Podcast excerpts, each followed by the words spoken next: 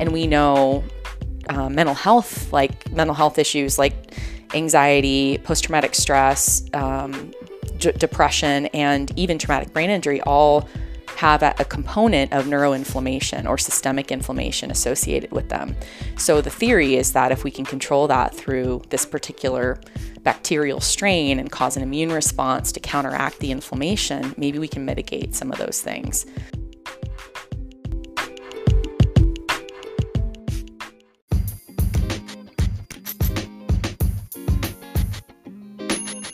This is the True North podcast, where we explore the minds of the people who have propelled my career as a professional in the health and fitness space. Join me as I chat with athletes of all varieties, medical professionals, and like minded individuals to gain valuable insights for how to optimize athletic performance, combat injury, and improve lifestyle mindset. Let's get to it.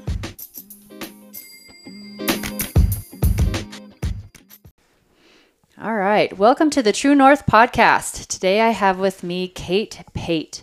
Kate is a PhD neurophysiologist, coach, researcher, founder, and CEO of her company Corona Medical. Corona is a military specific device company that creates innovative solutions for administering medical care in austere, strict, rigorous environments. This research is completely funded through the U.S. Department of Defense and National Institutes of Health. Kate advocates for functional and non traditional approaches to healing and helps people find the path that works best for them. She works to remove the stigma associated with diagnoses and asking for help. Her coaching methods are rooted as much in science as experience, having spent the better part of her own life healing from visible and invisible injuries. There is so much I want to discuss with Kate, but I'll begin by welcoming her to the show. Thank you so much. I'm stoked to be here. Oh my gosh, I'm so pumped about this. Um, okay, so we have only recently met, mm-hmm. but I've been fascinated by your work and uh, what you've been doing now for a while. And you work with many organizations uh, in and around our neighborhood here, mm-hmm. and uh, one of them being the Talons Reach Foundation, founded by Nick Jones. Yeah, your sticker. I got my sticker on my water bottle too. Uh, Nick Jones has an incredible story, and yeah. I um, I just have a lot of respect for him. I've gotten to work with him a little bit. Mm-hmm. Uh, but we were both recently at the Talons Reach Foundation annual banquet, and I was going to try to hunt you down that night. I'm like, there she is. There she is. There's Kate. I want to go introduce myself. and uh, never did get a chance to find you uh, at the banquet. But then fast forward two weeks. Uh, I think it was a couple weeks after yeah, that or so. Um, you made an appointment with my business, True yeah. North Athletic Therapy, and I about fell out of my chair when your little email registration came across like my email. I was like, no way, she's coming in. I'm gonna have her closed in a room, yeah. and captive I'm audience, captivated, and I'm gonna get to talk with her finally. So I was pretty pumped about that. Um, so yay! And we've had our appointment. We've connected. We've gotten to talk a few times here, yes. and uh, I just think you're a very lovely person and oh, so you. fascinated by your work. It's amazing. Uh, your bio is incredible and i feel like we could do an entire podcast just having you walk through all the amazing things you've been doing and your experience in that area um, and not to mention your own experience i think you're very credible uh, with how you coach and what you're telling people to do. You've, um, you know, you've, you've, you're so credible in your knowledge and offer some real life experience. And I think that adds a lot of weight. I feel like in my business too, like being an athlete and having different things I, I just I can relate more to mm-hmm. someone who is injured, and I feel like you're in the same boat with this, uh, what you've got going on too. Absolutely. Um, so much I want to unpack today, and I am so pumped. I do have to interject here. Our buddy Andy Moeckel, Andy, he uh, gem of a human, a gem of a human being. Uh, seriously, if you guys have not checked out the Flip Flop guy on Instagram, you need to.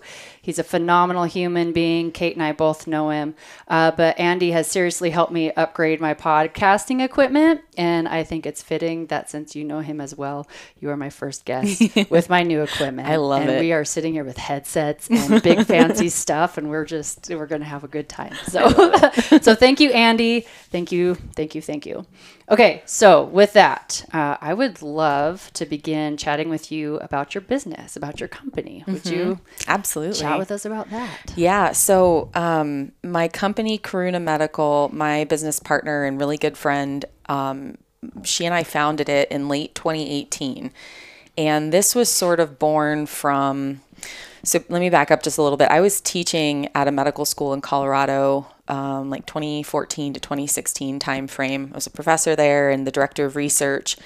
And I had a coworker who um, his son-in-law was working at this military med tech company in Colorado, and they um, had they're an aerospace engineering firm and never did anything medical, but they on a whim submitted a grant to the DoD um, for a medical project, and they actually got awarded the grant, and they had no idea what they were doing. And they were like shoot what do we do now? Like we don't have any medical background. And so my colleague at the medical school reached out to me and was like kate you know this company has this award. They don't have any physiologists neuroscientists medical folks at all on their um, team. Can you help them with this?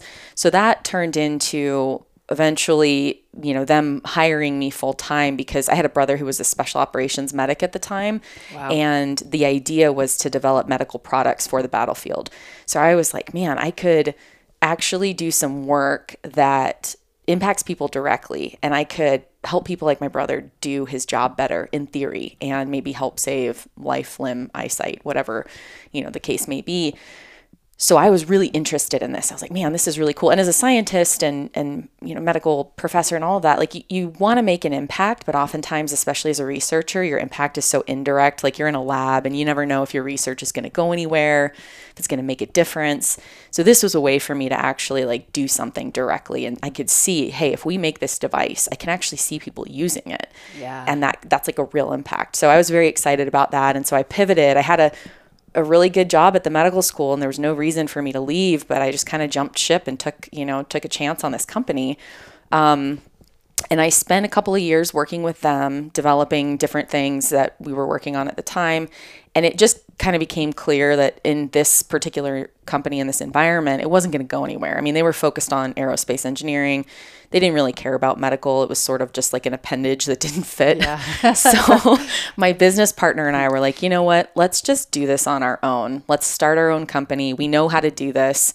We you know with my connections in the the military and um, even the first responder medical space like i felt like i had enough um, enough connections and enough understanding of how to get funding and the people, the players in the space that we were like, let's just do it. So she and I founded this company and um, just started running with it. And we try to, we, we have a lot of different areas that we're focused on.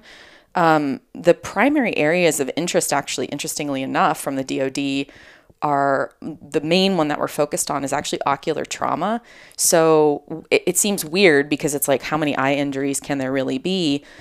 But actually, I mean, up to 13% of the GWOT injuries were, you know, on the battlefield were ocular injuries, which wow. isn't a small number. No. And the impact on those individuals. I mean, you talk to people, I've, I've had conversations with people who've lost their eyesight because of things that happened in the military and exposures that they got. And you know that it's devastating to them and to anyone who loses eyesight for any reason and um, you know we were like well hey if we can make an impact in this sure it's a small number of people affected but the magnitude of that impact for those people is huge for so sure. we have we have to pursue this i mean we have a product that works really well like we can't not pursue it so the DoD's been really interested in that. So we've been pushing that forward and getting funding for that, hopefully getting that to a commercial stage soon turns out that same product or similar product might be really effective for dry eye disease, which is totally surprising and unrelated. we were just like, you know, we're finding new things out about some of the technology that we're creating. Um, we have a similar product that uh, is really effective for skin trauma. So thermal burns, chemical burns. You could think, you know, mass casualty with like uh, chemical weapons, for example this product you could put on and it could promote healing, preserve tissue, um, hopefully decrease pain, decrease infection. And it's something that you could, in theory, put in something like a fire hydrant and spray people down with it. Um, or you could use it in a hospital setting. There's a lot of different ways you could use it. Um, we've had some technology that we've tried to develop for traumatic brain injury as well and trying to create like a portable device for an austere environment. You know, you're out in the middle of nowhere and somebody gets blown up or falls or something happens where they have a pretty, you know, moderate to severe head injury. We were developing technology that in theory could be portable and durable and light, you know, lightweight, all the things that it needs to be, um, ruggedized, all of that, that could hopefully lead to um, better outcomes for that injured individual. And it was targeted brain cooling. Um, and there's a whole bunch of information on how that how we got to that. Um, but it's kind of a high risk study because all of the data is just animals, it's pig models. Mm. So for us to get a lot of funding for that to develop it for humans, nobody knows if it's going to work. And it's a big gamble for the DoD to put money towards that. So um, we're still kind of trying to decide if we want to move forward with this, but we have um, some other areas of interest. Post traumatic stress is one, uh, treatment resistant depression is another and traumatic brain injury uh, still very interesting to us. And we have um, a different approach that we're looking at now, which includes more. Um, you can think about it kind of like a probiotic, and I know that sounds pretty lame. However, this particular bacterial strain, um, it was actually found in the soil in Uganda years ago. Um, it has this incredible response or incredible impact on your immune system that makes your immune system act in a way to promote more of an anti inflammatory state. And we know uh, mental health, like mental health issues like anxiety, post traumatic stress, um, d- depression, and even traumatic brain injury all have a, a component of neuroinflammation or systemic inflammation associated with them. So the theory is that if we can control that through this particular bacterial strain and cause an immune response to counteract the inflammation, maybe we can mitigate some of those things.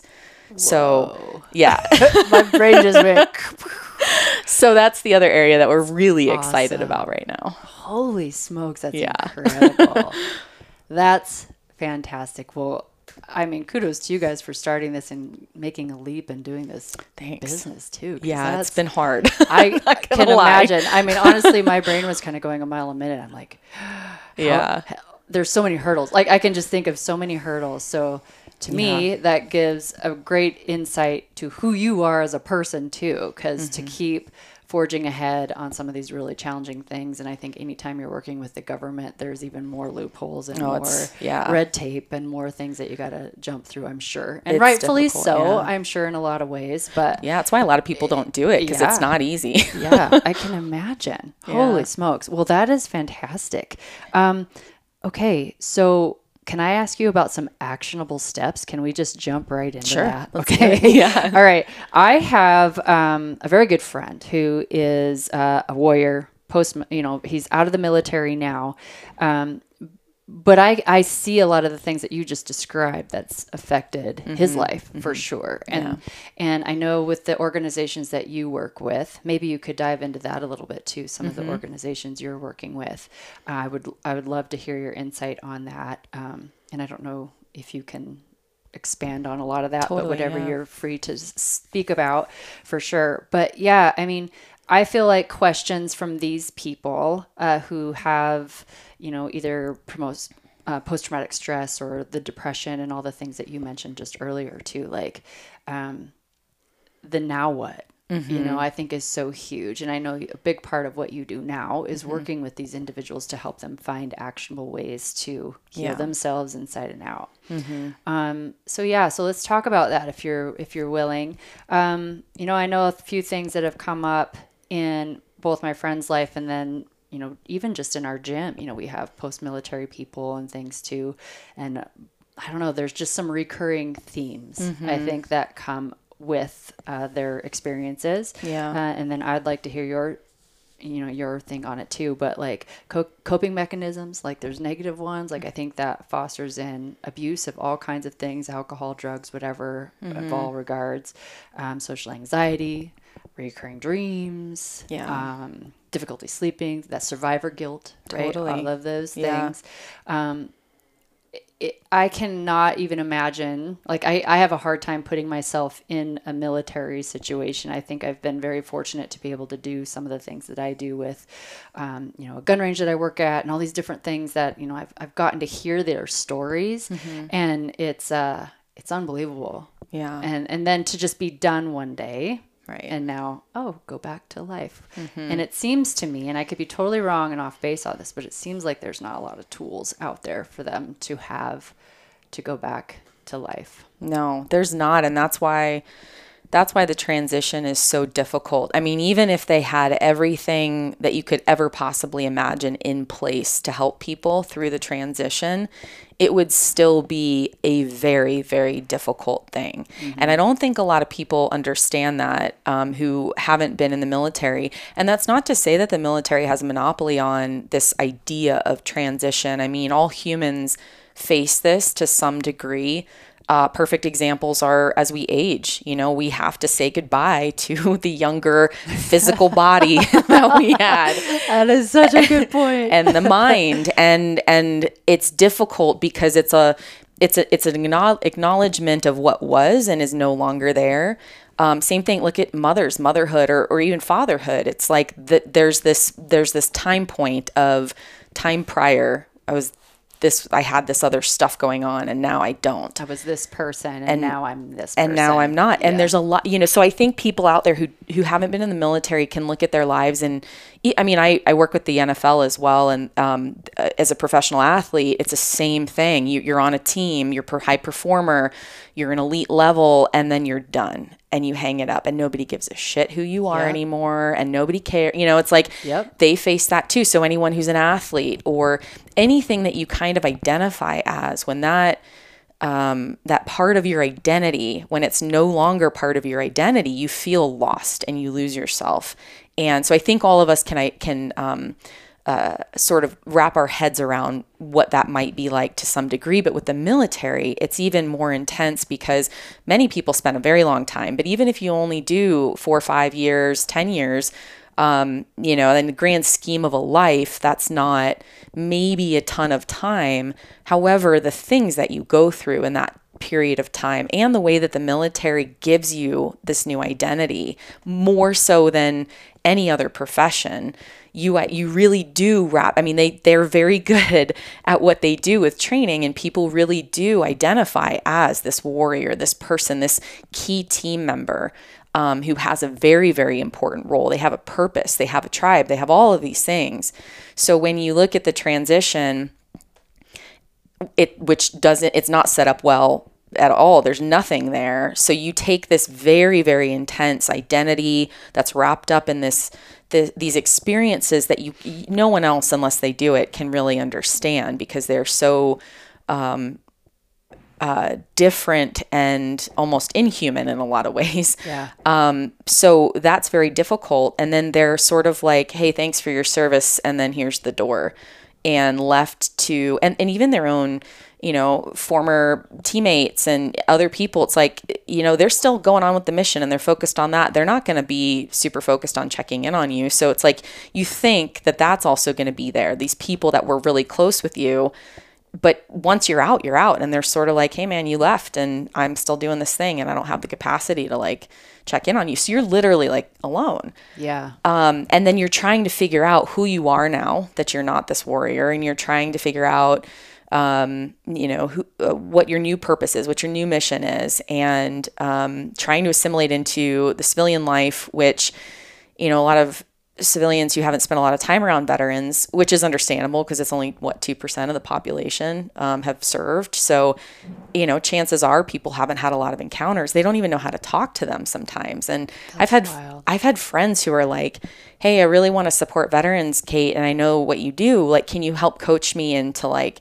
how to interact with them?" And I'm like dude, no. they're a human being. yeah. Like when you talk to an electrician, do you bring up what is it like to be an electrician? You know what I mean? Like how many how many yeah. how many houses have you serviced and you know like you don't do that with other people. Why do we do that with the military? They're human beings. Right. Um, but people have this weird barrier there, so it makes the transition even harder for people and sometimes veterans perpetuate that for themselves because they just assume civilians can't understand and won't and they don't always make the effort. But like i said before with transition we all face that to some degree. Right. that's a really good way to put that. I think that's uh yeah, that just made everything kind of level. Yeah. I mean there's there's mutual ground there. Right. No most people are not going to understand the things that veterans uh, deal with because they if they haven't served. It's that's they're, very, true. unique. Yeah, very unique asks. A- yeah, and there can be some common ground. But as far as the transitional stuff goes, I mean, um, you know, I think that's why so many of these nonprofits have started because they've recognized, you know, maybe it was a founder who had his or her own struggles during transition and was like, man, I figured out what worked for me. Um, I want to share that with all my friends because I don't want anybody else to go through what I went through. And so you see organizations like Talons Reach, for example, and, and others. We have a lot in the Valley here um, that are have popped up to help their fellow brothers and sisters in, in arms. And I, I think that that's very needed because we don't have the support there. But I think if people can um, start the process sooner rather than just getting out and then figuring it out, it's like if you know you're getting out and you have a year or so left, or two years would be ideal. Start planning what that looks like. What is the job? You know, wrapping your head around the fact that this is going to be challenging um i mean the the perfect stuff to start with as far as like making sure you're setting yourself up for success is even physical health. Like where are you at? Because a lot of people um, while they're still on active duty are are just trying to like maintain to keep being mission ready. And so they won't take the time you know like going to a therapist is looked is frowned upon in a lot of ways because then it's like well is something wrong? Should we be concerned about what's going on with you? And you know they'll, they'll push things off or like they'll have lots of tbis accumulated over the years and they'll just keep pushing through and you know deal with it when i'm out. I'll, I'll deal with all this stuff when i'm out and they cope you know with the this the community alcohol and mm-hmm. all of those types of things. And people just keep kicking the can down the road. And so if you can get ahead of that and be like okay i need to do a personal inventory of my physical health mental health spiritual health if that applies to you um, you know, where am I at today and where do I want to be? And let me go ahead and start getting ahead of this now. So that way, when I get out, I'm not feeling horrible physically and mentally and dealing with this massive, massive change in my life because that that's where you start to see people spiral. Sure. because it's not it's the transition but it's also all of the mental and the physical health stuff. And for a lot of people spiritual health. I mean we talk about you mentioned um, guilt but moral injury is a huge thing for a lot of people. And um, how do you how do you reconcile that? And if you don't have people who understand those terms or um, know how to guide you through it you're just sort of left in this place of um, like this this doesn't feel good and I don't want to feel this. So you cope, right? You cope Yeah. in whatever way that you can. And I, anyone who's out there listening to this who's in that place like I mean, I've been through things in my own life where I've coped in really unhealthy ways and and I get it. It's like as a human being without tools, what are you supposed to do when you don't you feel horrible, you you're overwhelmed by your experience you have never been given any um, advice on what to do in these situations, and then you find something that sort of makes you feel a little better. Alcohol is a perfect example. It's so accessible, it's so culturally accepted, and um, everybody just does it, uh, you know, Yeah. and so it's sort of like, oh, well, when I drink, or people who smoke weed, it's like, well, oh, when I do that thing, I feel a little better. So, of course, you're going to do it. Right. What else are you going to do? Yep. you know and so for people who end up turning to these tools that are really unhelp unhelpful unhealthy and ultimately cause more harm they serve a purpose too and they do help in some way even though if they you know even though they may cause more harm ultimately but um, it's understandable That makes sense to me. And I mean, going back to what you had said earlier too, um, about the time frame, like when they get, I mean, so integrated into this, their their team, so to speak. Um, that's also for a lot of people at a very young age, Right. You know, like you're 18 to 20 something years old when you're in. That's still pretty forming years, formidable years, maybe is what I'm trying to say too. And so, like knowing w- what I know about like the brain and the research behind the brain, even at that young age, is it's still very, very malleable, if that's the It's right word to say. Yeah. Yeah. So there's still a lot of things happening. So I think uh, within that realm of time when you introduce all the things that the military can introduce in that time frame, I think it'd be pretty pretty Mm-hmm. rough to cope with afterwards too. Yeah, and a lot of people join the military to to ha- find an identity, to create an identity. True. You know, and and so that become it's like that's what they're searching for, but they didn't have one prior. So then when that thing gets taken away from them and they're back, you know, out after they retire and, and separate, then they're back in that same place of like, oh shit, like I and they don't think about it this way, but it's like if if they join to find that, well, they didn't have it prior, so when it's taken away, you're left with nothing again. Yeah. And so you have to recreate that and figure out what identity now is. you're almost mourning. Yeah, now And- you're in a mourning situation as opposed Yes. to a yeah. and that's the thing too that I wish people gave themselves more grace around this is that it is a very significant loss. So an identity shift when something's taken away from you and you're no longer that person or that thing, you don't serve that role anymore. Um, that's a loss, and losses often come with grief. And people don't usually allow themselves the room to grieve the loss. It's like just keep going. Go find you know go find something new. Or or just, you know, time heals all wounds. Just keep, you know, keep moving. And it's like I think for some people um, not that you need to wallow in your your grief and your sadness and try to you know try to feel things that aren't there in an inauthentic way but when it comes up like it's pretty normal and natural to feel sad and to feel like deep grief around that stuff. Um, that's not anything, there's nothing wrong with you if you feel that. It's a healthy thing. Yeah. Yeah. That's a great point. You know, like I feel like a lot of these diagnosis not diagnoses, right? That's plural. that come along with like post-traumatic stress for one, um, uh, even depression in uh, in a lot of re- realms too. It's uh, there's that stigma that something's wrong with you, but like we were just talking in the gym the other day, it's like no, I think it's important. I'd like to have you tell these guys what we were chatting about too. Like it's important to have those distinctions amongst medical professionals so you can talk about the same thing. You know, you're talking about the same thing, but um, like you were saying earlier too, it's not really great to like throw these on people because now they start identifying with it. They start becoming that when it's not who they are as a person. It's just something they're having to deal with. Right. Yeah, that it can become like you know, it, it's a tricky system like we were talking about because disability ratings rely on a diagnosable thing Right. and an identifiable thing. A percentage of sorts. Yeah. Yeah. yeah. And I understand that's how the system has to work. But what happens as a byproduct is then people, some people, not everybody does this, but, you know, some people will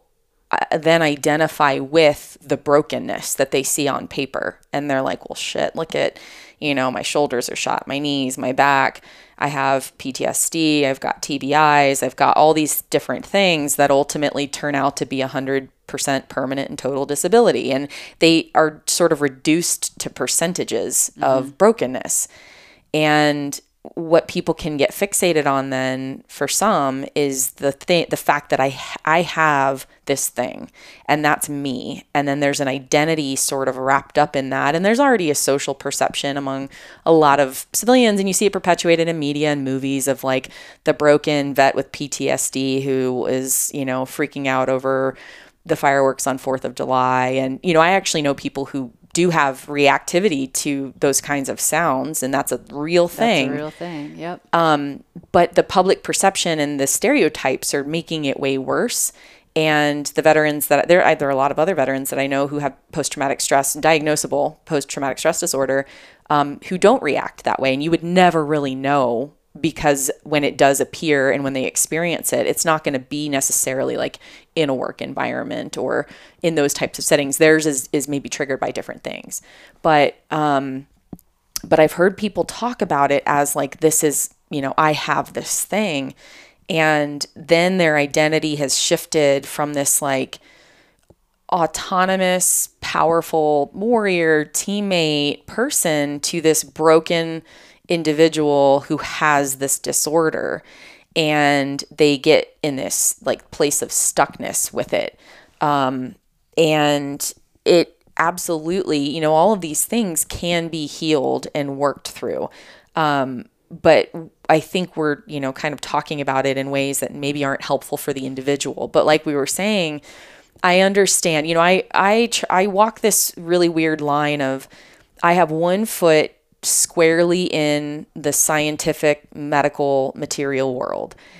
And I, I was a classically trained scientist and researcher. So I understand the necessity when you're talking about research that you have to have terminology and you have to have neat little boxes to study. So that way, when I'm studying this, you know, X term and you're studying this X term, we're both studying the same thing and we can be sure of that. And Other, so that you can go and develop these amazing medical devices exactly. that can, yes. Exactly. Yeah. You have to have some terminology and parameters, but human beings are complex and um, we don't fit in boxes.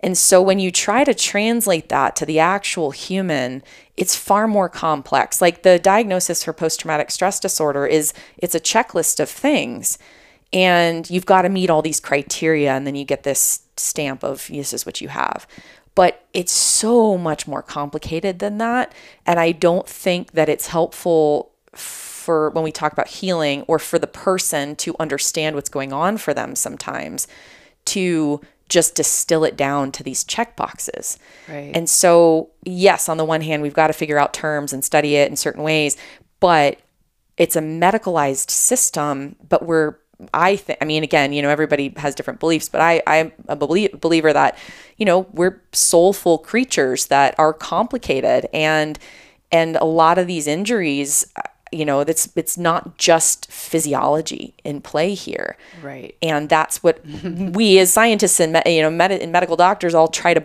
distill it down to the physiology, but we're leaving the soul component behind. We're leaving the human experience behind. And psychology doesn't even do a full enough job, like classic psychology and Agreed. some of the traditional thoughts of schools of thought don't don't even address that. And that was supposed to be the science, the study that addressed the psyche and the soul and all of that. And it's still missing from there. And so I think that we're just thinking about a lot of these things in the wrong way. So I try to like I said, I have one foot in that realm, but the other foot is is more in the immaterial kind of, you know, I don't know how the right right frame of, of reference here, but sort of the immaterial, um, maybe more complex soul arena, and some people would call it more like hippie woo woo shit. But like the body I don't keeps the score, right? right. Well, I mean, there's some very real yeah. theories out there that the neuroscientist in me is like, well, this is actually inaccurate. However, I know this to be true because I felt it myself. So right. maybe their neuroscience is wrong, but there's something to this that is very true. And same thing with like polyvagal theory. And like there's all these different theories that I'm like, again, the neuroscientist in me is like, no, that's not how yeah. that works. But I'm like, however, there's a lot of truth to this and I've felt it, I've seen it in action. So what is that? We can't explain it. And so I'm not the person like I can hold both of those things in my mind at once. And and I see that there's a challenge and maybe some tension between them, but they don't exclude each other. I'm not saying the science always wins or this other arena always wins. I think they can coexist and we just have to know when to pull in the right language when talking about this stuff. But I think it's really important that that gap is bridged between the medical world and whether you want to call it psychology or or um, soul work or what, whatever that is, I think that there needs to be more communication and flow between the two because it is complicated and um, I don't think you can only take one approach because you're just going to miss this whole other arena. And so um, I try to, like when I work with clients, I try to understand what their worldview is. What is their perspective? Because I've, I've worked with friends before and clients who absolutely um, have zero interest in talking about soul, anything. They're just like, nope, don't believe in God, don't believe in higher power. This is just, we're physical creations on this planet. And I'm like, okay, well, that's your worldview. So we're going to work together to talk about what's going on with you and the tools available in that context. Like I'm not going to try to push this other view on you at all. you all. Meet them where they're at. You got to yeah. meet them where they're at, absolutely. And so I I try to weave it all together as best I can for each person, but it's always about what's going to work best for them and how they they want what their preferences are, how they want to move through this healing process. And I, I, I feel like that's really important that a lot of people just don't get that. Totally. I can really relate to what you're saying here. So you and I aren't that different yeah. in our worlds just because like this is why I'm located in a gym and not in mm-hmm. a medical clinic mm-hmm. anymore is because while I can accept, like you were saying, the sciencey part of all of this stuff, like okay, we've got an ACL, MCL, we're made up of all these muscles and nerves and all this stuff too. Um, I work a lot in fascia and a lot in some woo-woo magic wand stuff that people will talk. You know, it's like you're a witch doctor. You know better than anybody.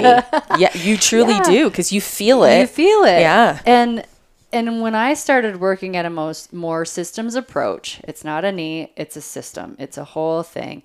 And like we we were chatting about this book, The Body Keeps the Score, which is one of my favorite books, just about how the body can harbor mm-hmm. these past traumas, these past whatever. And you know, I had a, I have a great example of this. Sorry to interject a story here, but I've got this great this client who ha- was in a car accident 20 years ago, and uh, driving down the road obviously like his neck was turned and hit got hit head on.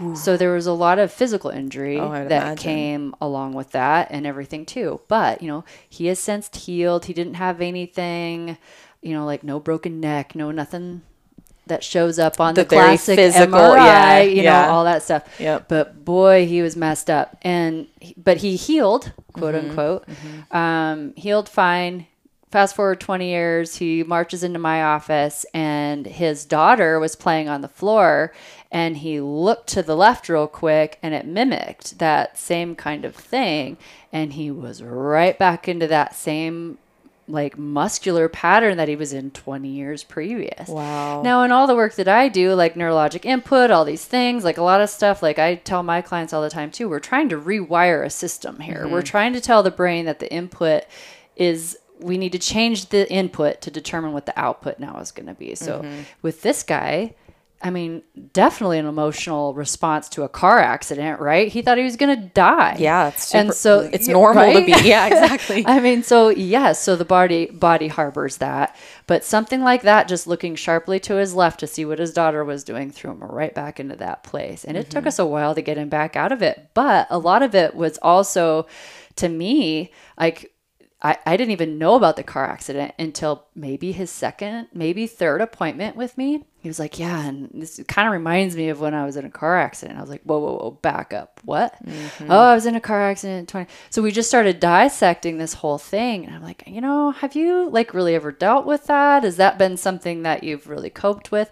Oh, I have dreams about it all the time. Okay, wow. you need to go get some help, I think. Like, yeah. you know, and it's a hard thing in our position to say to somebody, it's like, You need to go get some help. Right. But to me, it's like, do you talk about this? Like, have you have yeah. you really figured this out? And he's afraid of dying. You know, like all this. Yeah. You know, all these things that I think had spawned from that, and he agreed, thankfully, and he That's started good. going to see some somebody. I think about I saw him again maybe about a year ago, and he was much better. Yeah. You know, like he was much better. Yeah. In, in all amazing. the senses. So to me, like again, and then like typical Western medicine, right? You get a 15 minute appointment. Yeah. That never would have come out. I get mm to see my people for an hour mm-hmm. or so. Like we talked about all kinds of things. yeah. yeah. So it's fascinating to me. And I, I think the same type of a thing um, can be applied to your work as well. Absolutely. I guess all that big long story to make that correlation, like I feel like it's in every profession, it's in everything. Like we can't disassociate our minds from our bodies. We just can't. It's Mm-mm. they're one and the same. They are. And it's um it it affects all humans. Like this isn't just a if you did this for your profession or you had a very overt trauma. This is all human beings experience this. And yeah. um it's varying degrees. You know, I don't, I, there isn't, like I said before, um, you know, uh, transition, it's the same thing with trauma and difficult experiences, there's no community or group that has a monopoly on that. Every human Right. being experiences these things, and it's relative. So, a, a friend of mine once said he's a um, uh, special operations veteran, and um, he had been through a lot of stuff. And we were talking, I was telling him about my experience, and I was telling him about some other people that I knew and their experience as civilians and veterans. And you know, we were looking at how everybody was struggling in various ways and the things that were difficult. And and he was like, you know, it's um, it's all relative, and there's no point in comparing because um, when you say like, well, I didn't go through what you went through, and what you went through was way harder. It's like that the ultimate end result you both might have felt equally horrible given your different experiences and one might look more impactful than the other but the end result might have been the same. You guys might have both felt the exact same thing or who knows maybe if you had been put in that situation you would have handled it the same way. Just because you didn't experience that doesn't mean that you wouldn't have also survived it and Right. been you know been dealing with the same stuff. And there's just no reason to compare and and my buddy's um, comment was uh, a king losing his crown is the same as a child losing her doll like there is no it's all relative you know it's like the, all of what we experience in life is relative and it uh, ultimately we all feel all of the feelings I like that. you Yeah. know like Yeah. we've all felt the joy Im- immense joy and the depths of despair and heartache and loss. And i mean just we've all felt it. So it doesn't matter what m- maybe made you get there but we that's relatable. And again kind of going back to um, you know the, the veteran and the first responders that i work with and all of that i think the reason that i've maybe been able to do the work that i do in these communities is because i don't i didn't i'm not a veteran and i'm not a first responder and i'm a woman and i work with a lot of men. But i i have brothers who served and you know my father and, and uncles and and i spent a lot of time when I first started doing this work in the military space, just listening. I just wanted to understand. And I think that my own experiences with my own shit in life and Yeah. just trying to understand how other people feel and what they go through and just listening, I think gave me enough, like, it's allowed me to understand as best I can without having lived it um, to to understand what my friends and clients are all going through. And i think a big part of that is listening. So instead of listening to share if anyone's listening to this and wants to understand more how to relate to others from whatever walk of life understand yourself and do a lot of self-reflection to to recognize your own stuff and be present with that but then just listen to other people and ask questions and be curious and like connect in a you know in a in a compassionate way i think that people can sense that you know Totally. I think when people realize that you care, I feel like that's something, um, you know, I think that sets you apart big time because when you have, I'm sure they're being used to being talked at, you know, or told what to fix or how to fix. And sometimes I think we have our own answers. saying them out loud, saying our mess out loud, saying like how we're feeling out loud, I think can bring about bring about a lot of answers. Yeah. that you know maybe feel obvious or whatever too. So yeah, I can relate to that as well because um, again, not being restrained to a 15 minute uh, appointment. I feel like I have the luxury and I consider it a great luxury and honor to get to listen Yeah. and, and to get to really hear because a lot of people and i'm sure again just another parallel is most people come into my office and have tried a lot of things For they've sure. tried a lot of things myself included hand raised tried a lot of things Yeah. and um, a lot of failed things and uh, i think it's really really important to hear all of that it helps me too. It's like okay well she's already tried a b c and d and e so we're not even going to go there. Mm-hmm. but um yeah and i feel like in your in your world too like i'm sure they've they've tried things Mm-hmm. for sure. Definitely. And and like nothing works. Yeah, and I I love like in what you do in getting people to a place where like it's so important for all of us to feel safe in our bodies. Mm-hmm. And for those of us, you know, I put myself in this category who have had nervous systems hijacked by trauma, stress, whatever, injuries, where you could be sitting on the couch or driving your car to work. And all of a sudden, you're in like a full blown fight or flight mode out of nowhere. And it's like you start to not trust your body. You start to not trust, you don't want to be in your body. You don't, there's a lot of things because trauma happens to the physical body as well as the psyche and the mind and all of that. But it's the physical body that experiences that. And so, I am so grateful for you and the work that you do because you're helping us rewire our nervous system in a way where we're able to feel safe and be on this table and know that we're okay and we're relaxing and we're calm and, and doing all of the things that we need to do to reinforce like okay there's no need to panic here. Like you're safe. This is this is good. And and at the same time there's a lot of i think catharsis that can happen in those moments too. So Totally. practitioners like you who understand that are so needed. And i am always an advocate for body work when it comes to like the clients that I work with whether it's you know I don't care what they've suffered from whether it's a traumatic brain injury or they've you know hurt their back or shoulder injuries or maybe it's a you know post traumatic stress and trauma or whatever that is. It's like your um, many professions cr- create a scenario where you have to kind of compartmentalize, keep moving. You're very dissociated from your body. Your body's just a tool to get things done, and you kind of keep pushing it and abusing it and all these things. And it's like to get back into the body and um, do that in a way where it's like not horrible for a person is really challenging. And I think we all need that across the board.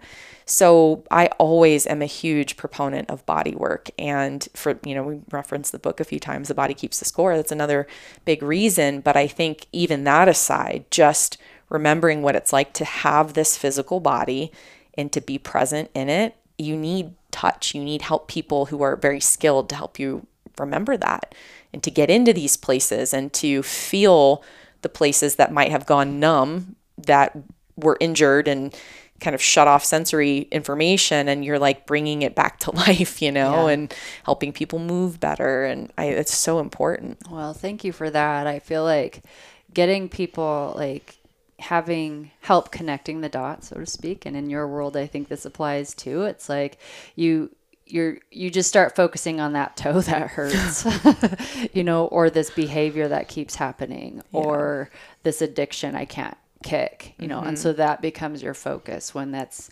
usually secondary. Mm-hmm. Well, I'll say it. It's always secondary. Yeah. There's always something a little bit deeper rooted than mm-hmm. that. I I always say too, like, um, oh my gosh, this Ada Ida Ida Ada Ida Rolf, I think used to say, "Where you think it is, it ain't." yeah She's like this smart scientist from way back in the Yeah. day, and it's I I think that is in terms with both behavior and both physical manifestations too, for sure. yeah definitely Yeah, very cool.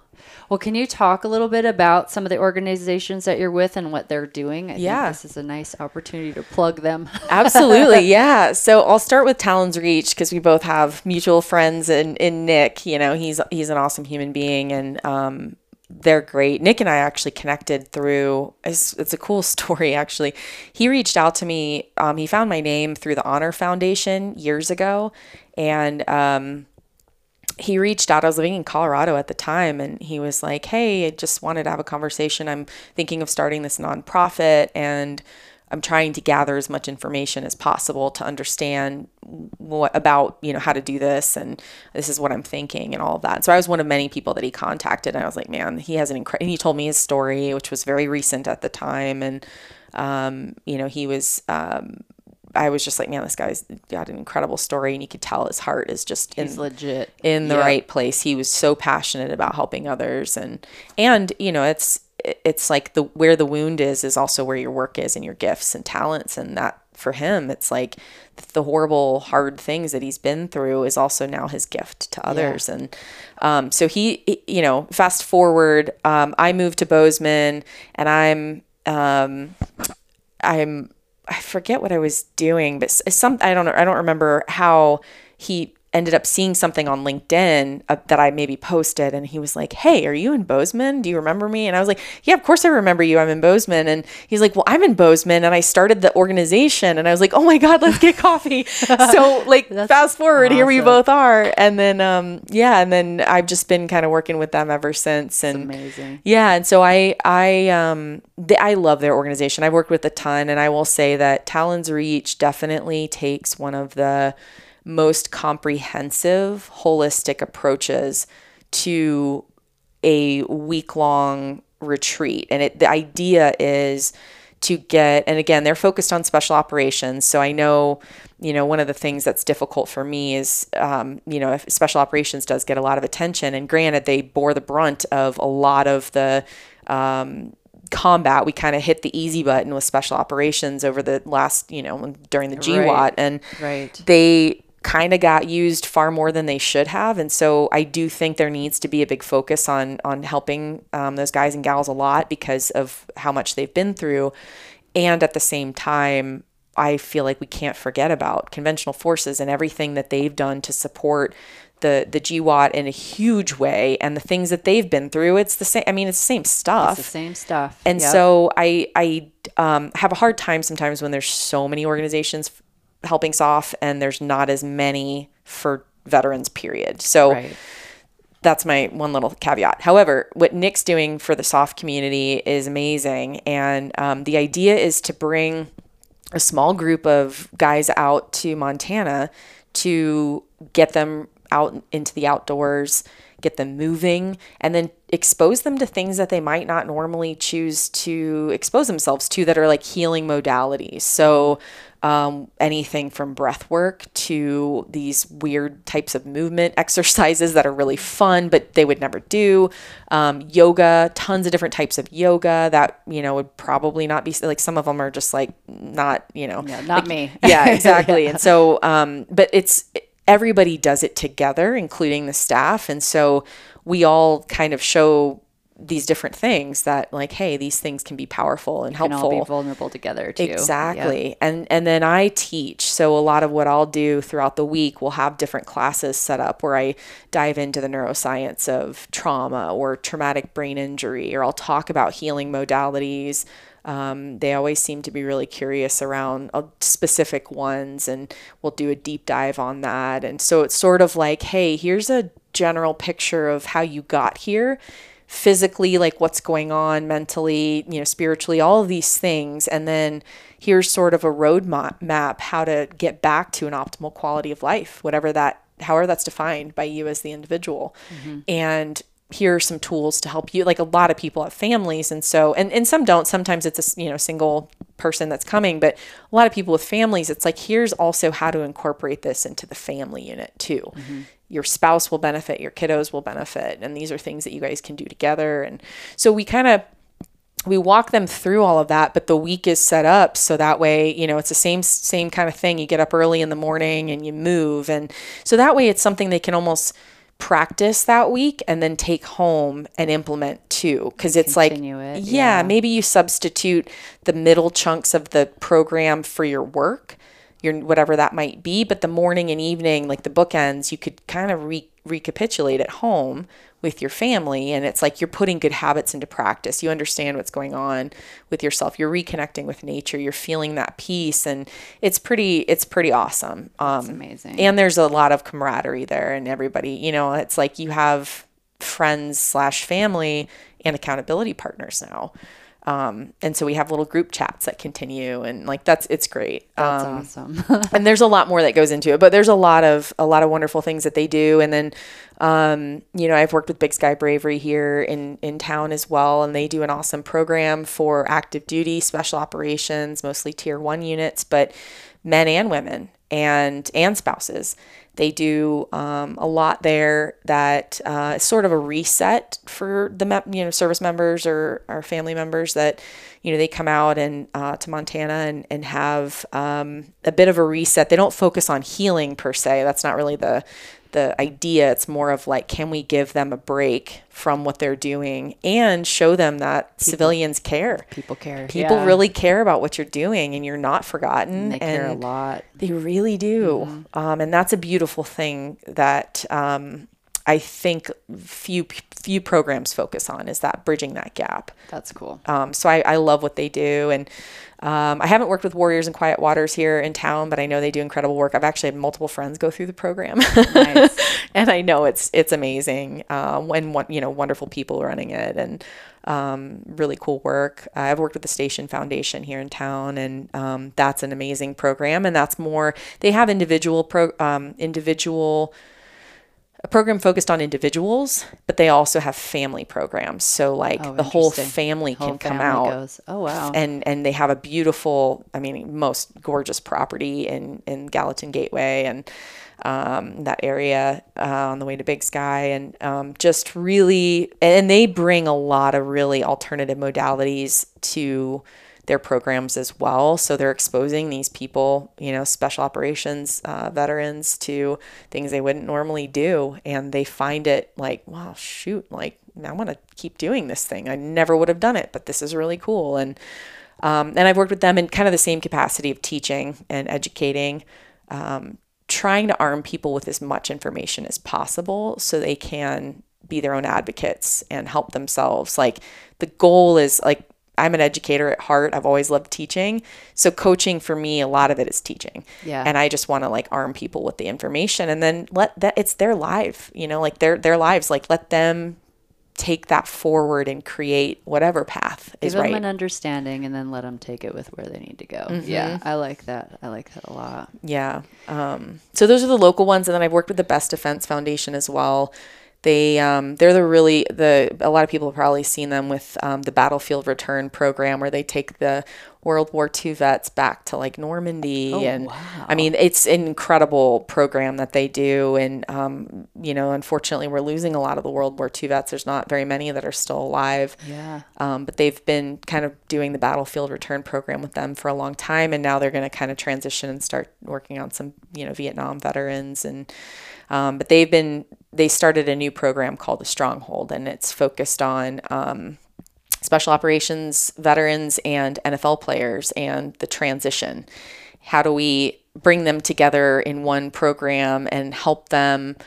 connect with each other and see that they have way more in common than you would think and then talk about transition and arm them with information um, and that's a it's been a fun program really cool program It's awesome. I have a friend, Sarah Clifford. I actually did a podcast with her quite a while ago who has talked a lot about she works with professional athletes and, and cool. people Yeah. who are like in that same kind of kind of sports psychologist realm and uh, has talked a lot a great deal about that transition piece too so Yeah. you two would get along pretty well it's pretty that's, That's it's cool. fascinating stuff yeah yeah, it is. um, and then i just want to there's two more that i want to mention that are um, both focused on all veterans so there's no the, the previous ones i mentioned were mostly special operations focused but um, PB Abbate is here in montana as well and they are focused on like hey if you raised your hand and you're a veteran i don't care if you went to combat or not like come one come all. This is a it's a place for you to come and find your tribe. And they have programs or i guess clubs around common interests. So writing reading club surf club uh, well that's they haven't created a surf club yet but i'm trying to get a friend to do it.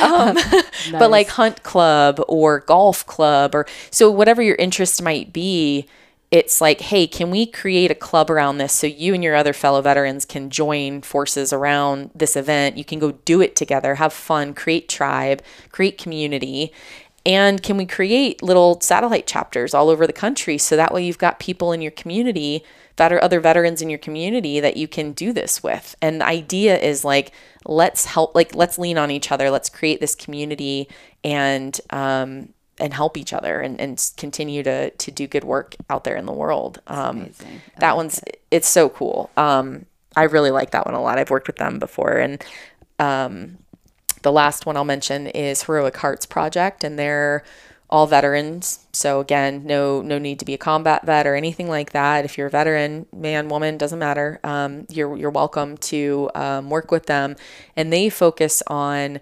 connecting veterans to psychedelic therapy for healing Interesting. period, whatever that might be. Um, and psychedelics are a tool that I often talk about with clients because they can, it can be powerful, but that's a whole other can of worms that it, Sure. you know, it's it's not black and white.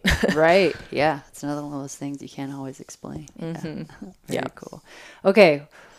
One last question for you here. And this is probably maybe really challenging to answer, but because it always, I feel like the answer is always, it depends. Yeah. But if there's an actionable step, someone listening to this who maybe has struggled with, you know, um, you know, post-war symptoms or whatever you want to call it, or even just like you're saying, people in life who are having similar things, like my guy with the car accident. Um, what would be your advice to either a getting help or something they can do in the comfort of their own home that would propel them forward? That's a great question. Um, It depends. yeah, well, it does, but I It would, does, I- you know, I, I would say, um, and this is coming from my own experience as well, that um, I know that everybody's going to have, like, it's like going to require another question, but the first part is to be courageous enough to ask for help. And I guess what I mean by that, it depends on kind of what you're struggling with, right? So, uh, the first step for, uh, I mean, for for a lot of people, it might be seeking counseling or a therapist, or actually saying out loud to a friend or a spouse or teammate or wh- whatever what it is that you've been holding on to like we all have this like shadow this dark secret this thing that we don't want to like speak out loud and it's maybe it's trauma right. or addiction or whatever it is it's like if you can like the more you hold on to that and it it's just like you're carrying the weight of that alone like it's gonna de- it's gonna destroy you it's it's got to be something where you can shed light on it in some capacity so if that's saying i need help and here's what i'm dealing with to your best friend and maybe not having an answer but just starting there I'm like you would be surprised at the people in your life and how they might show up for you. I know sometimes we um sometimes we're guilty of being like, well, no one's going to understand and everybody's got their own problems. No one's going to be able to show up for me. And yeah, that is true sometimes. Like you try to connect with somebody, you try to be vulnerable and they don't reciprocate or they don't give you what you need and that hurts even more Yeah. and I I've been there and I know that that sucks but it, you can't let that stop you there will be somebody who understands who will hold space for you and then they will help you try to figure out what the next step is. Like we we can't no one can do this work for us but none of us were meant to do it alone. Yeah. and that you know sharing that is the the best first step for people. Um, and if you don't have anybody you know call me. You can put my contact information in the thing. it's like just just start somewhere and keep you know don't let don't let a like for example with therapy i've had a lot of bad therapists if i ever let that stop me from from ever going again yeah. i would have never found the good ones and the good ya. ones are worth their weight in gold yeah. so you can't you're not always going to have a good experience with this stuff but you've got to keep trying Same with medical professionals, right? Mm-hmm. Yeah. So there's a lot of parallels here. You can't so true you can't stop. I think I almost think that's the cop out and the easy way out to Yeah. say, "Oh, well that that first person I went to sucked, so I, I tried. yeah therapy's not for me Therapy's not for me. yeah, it is. It's for everybody. for everybody. yeah, for sure. But I think I, I think with the caveat being said that yeah, you've got to find the right fit Mm-hmm. for sure. Yeah, very cool. I thank you Yeah, for thank being you. here. I I feel like I've definitely kept you for a while now, but I think we could do probably twelve more. i know seriously i would love it. I've got all the questions. i would love it Thank you so much for being here today. Thanks for having me. Yeah, if I know you have, I always like to ask like where people can find you. Uh, you have an Instagram page, Dr. Kate Pate, right? Is that what Mm-hmm. i think it, it's Instagram- just doc pate Doc Pate. Oh, yeah, yeah. period p-a-t okay. yeah So at doc period p a t e on the old Insta Google, Mm-hmm. Yeah. Instagram. okay, yeah, and uh, any websites or anything where people can find you. I just yeah, I'm still updating it, so it's not up yet. But um, it's yeah, it's the, the website is thisisthewayback.com. This is thewayback.com. All right. Yeah. Sounds good. I'll add those in the show notes plus any of the other references that we've had. Yeah. Uh, guys, check out these organizations that are helping people out big time. Uh, check out Support them. Dr. Kate Pate. She's amazing. And uh, we'll catch you on the flip side. Thank you.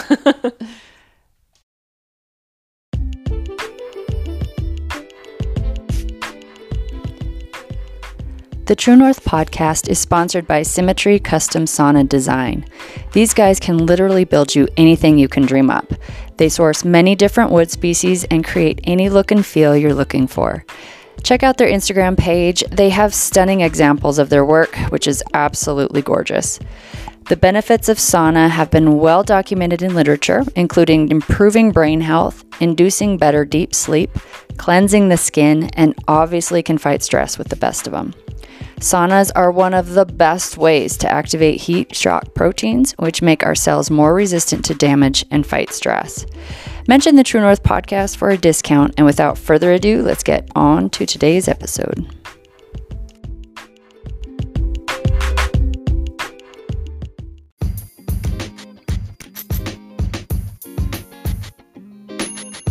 Thank you for supporting the True North podcast. I hope you had as much fun listening as I did recording, and that you found a few takeaway points that you can incorporate into your life to further your goals. Stay disciplined, always lift the heavy box, and become harder to kill. Until next time, this is Jaime Huestis signing off.